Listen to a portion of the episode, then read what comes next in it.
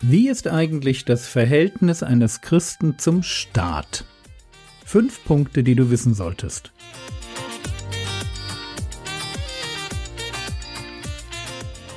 Theologie, die dich im Glauben wachsen lässt, nachfolge praktisch dein geistlicher Impuls für den Tag. Mein Name ist Jürgen Fischer und heute beschäftigen wir uns mit distanzierter Wertschätzung. Manchmal hört man den Satz, Christen haben eine doppelte Staatsbürgerschaft. Damit ist gemeint, wir sind Himmelsbürger und wir gehören zu dem Land, in dem wir leben. Genau genommen ist das nicht richtig. Denn aus einer geistlichen Perspektive heraus spielt eine irdische Staatsbürgerschaft eigentlich keine Rolle mehr. Also mag schon sein, dass wir hier auf der Erde irgendeinem Staat zugeordnet werden, um Steuern zu zahlen, die Regierung zu wählen oder im schlimmsten Fall auch im Krieg zu den Streitkräften eingezogen zu werden. Das kann alles sein.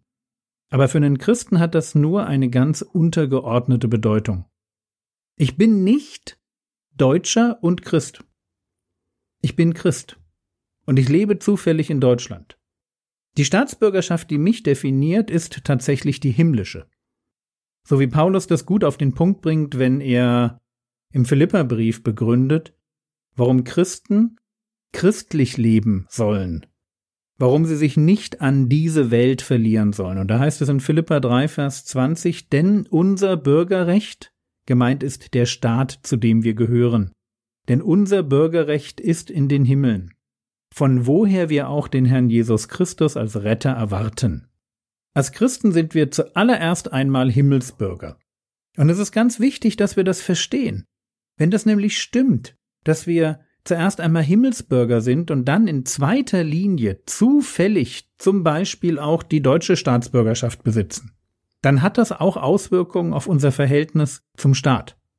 Ich möchte es mal kurz skizzieren. Zwei Punkte. Punkt eins, was mich interessiert. Wenn ich zuerst einmal Himmelsbürger bin, dann ist diese Welt nicht der Hauptfokus meines Interesses. Ich mache das mal an einem an einem Beispiel deutlich. Nehmen wir an, ich wäre ein Soldat der Bundeswehr und ich wäre für drei Monate in Djibouti stationiert. Sagen wir im Rahmen der Operation Atalanta vor dem Horn von Afrika als Pilot eines Aufklärungsflugzeugs, um Piraten aufzuspüren. Diese Operation gibt's wirklich. Frage, welche Fußballspiele werde ich mir in meiner Freizeit anschauen? Ganz logisch, oder? Bundesliga. Also es gibt in Djibouti auch eine Premier League. Das Land ist klein, aber Fußball begeistert und hat eine eigene Fußballliga. Und trotzdem interessiert mich, was zu Hause läuft. Das Bild vom Soldaten ist ein typisch biblisches. Wir sind auf dieser Erde als Christen nicht zu Hause. Wir haben einen Job zu erledigen. Wir sind hier, um das Evangelium zu predigen, den Menschen sagen, dass Jesus für sie gestorben ist. Das ist unser Auftrag. Menschen retten. Das ist unser Job. Wir sind wie der Pilot des Aufklärungsflugzeugs für eine kurze Zeit im Einsatz. Und dann geht es wieder nach Hause. Aber solange ich im Einsatz bin, sagen wir mal, ich wohne im Mannschaftsquartier Djibouti Stadt neben dem Flughafen.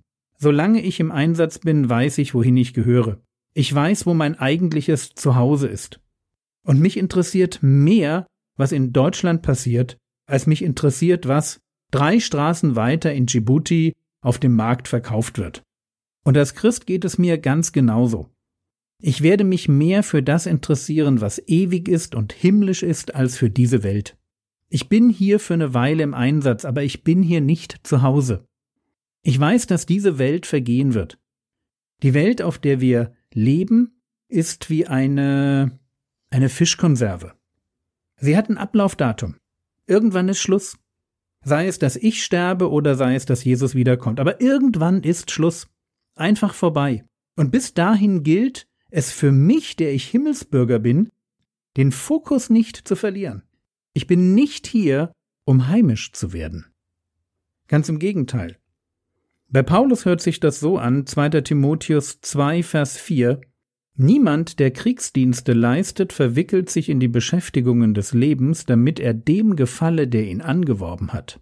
Wir sind, Achtung Bild, aber wir sind Soldatinnen und Soldaten Christi.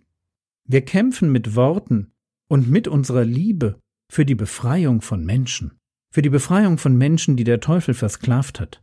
Und weil wir einen Job zu erledigen haben, verwickeln wir uns nicht in die Beschäftigungen des Lebens. Wir nehmen am Leben teil, logisch, aber wir verlieren uns nicht in all den Hobbys und Vergnügungen und Ablenkungen, aber auch nicht in den Sorgen und Ängsten, die diese Welt zu bieten hat. Wir leben fokussiert. Und weil wir fokussiert leben, weil sich unser Interesse um die Errettung von Menschen und auch um unsere Beziehung zum Herrn Jesus dreht, Paulus würde formulieren, sind auf das, was droben ist. Unser eigentliches Leben gehört doch dem Herrn Jesus. Und deshalb wird diese Welt und eben auch die aktuelle Politik uns immer ein wenig kalt lassen. Das bedeutet aber nicht, dass mir der Staat, in dem ich lebe, einfach egal wäre. Also Punkt eins war die Frage, womit beschäftige ich mich? Was interessiert mich? Punkt zwei, warum ich die deutsche Regierung schätze. Antwort, weil Gott für Regierungen ist. Gott ist gegen Anarchie. In den Sprüchen heißt es da, in Sprüche 11, Vers 14 zum Beispiel, wo es an Führung fehlt, kommt ein Volk zu Fall.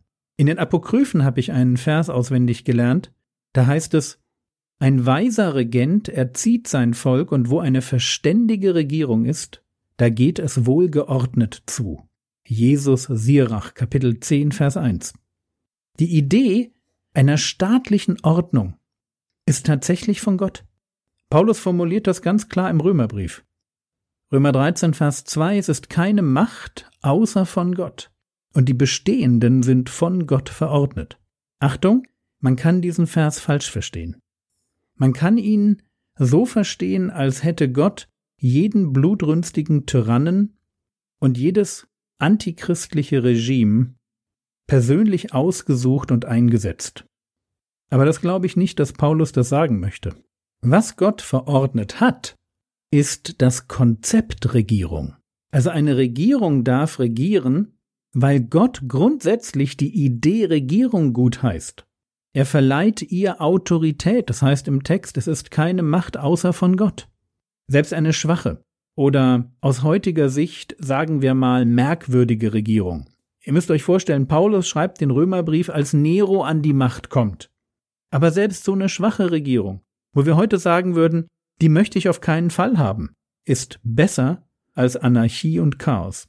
Und deshalb schätze ich meine Regierung, weil ich es genieße, in einer Demokratie zu leben, weil ich es bemerkenswert finde, mit wie viel Einsatz und Fleiß deutsche Politiker ihren Job erledigen. Klar, sie kriegen dafür Geld. Klar, da ist auch eine ordentliche Portion Ideologie dabei. Und vielleicht auch die ein oder andere Persönlichkeitsstörung, das kann sein, aber ich kann damit leben. Und auch wenn ich als Himmelsbürger mich nie ganz an diese Welt verlieren werde, werde ich es schätzen, was ich habe. Und deswegen einerseits eine kritische Distanz und gleichzeitig eine dankbare Wertschätzung. Diese beiden Dinge machen für mich himmlische Staatsbürgerschaft im Umgang mit dem Staat aus.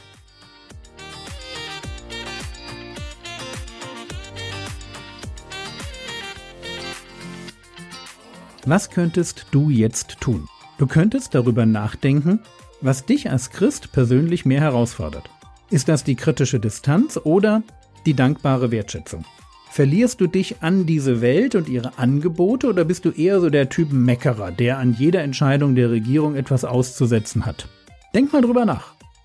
Das war's für heute. Morgen geht es weiter. Das Skript zu allen Episoden findest du in der App oder auf www.frogwords.de. Der Herr segne dich, erfahre seine Gnade und lebe in seinem Frieden. Amen.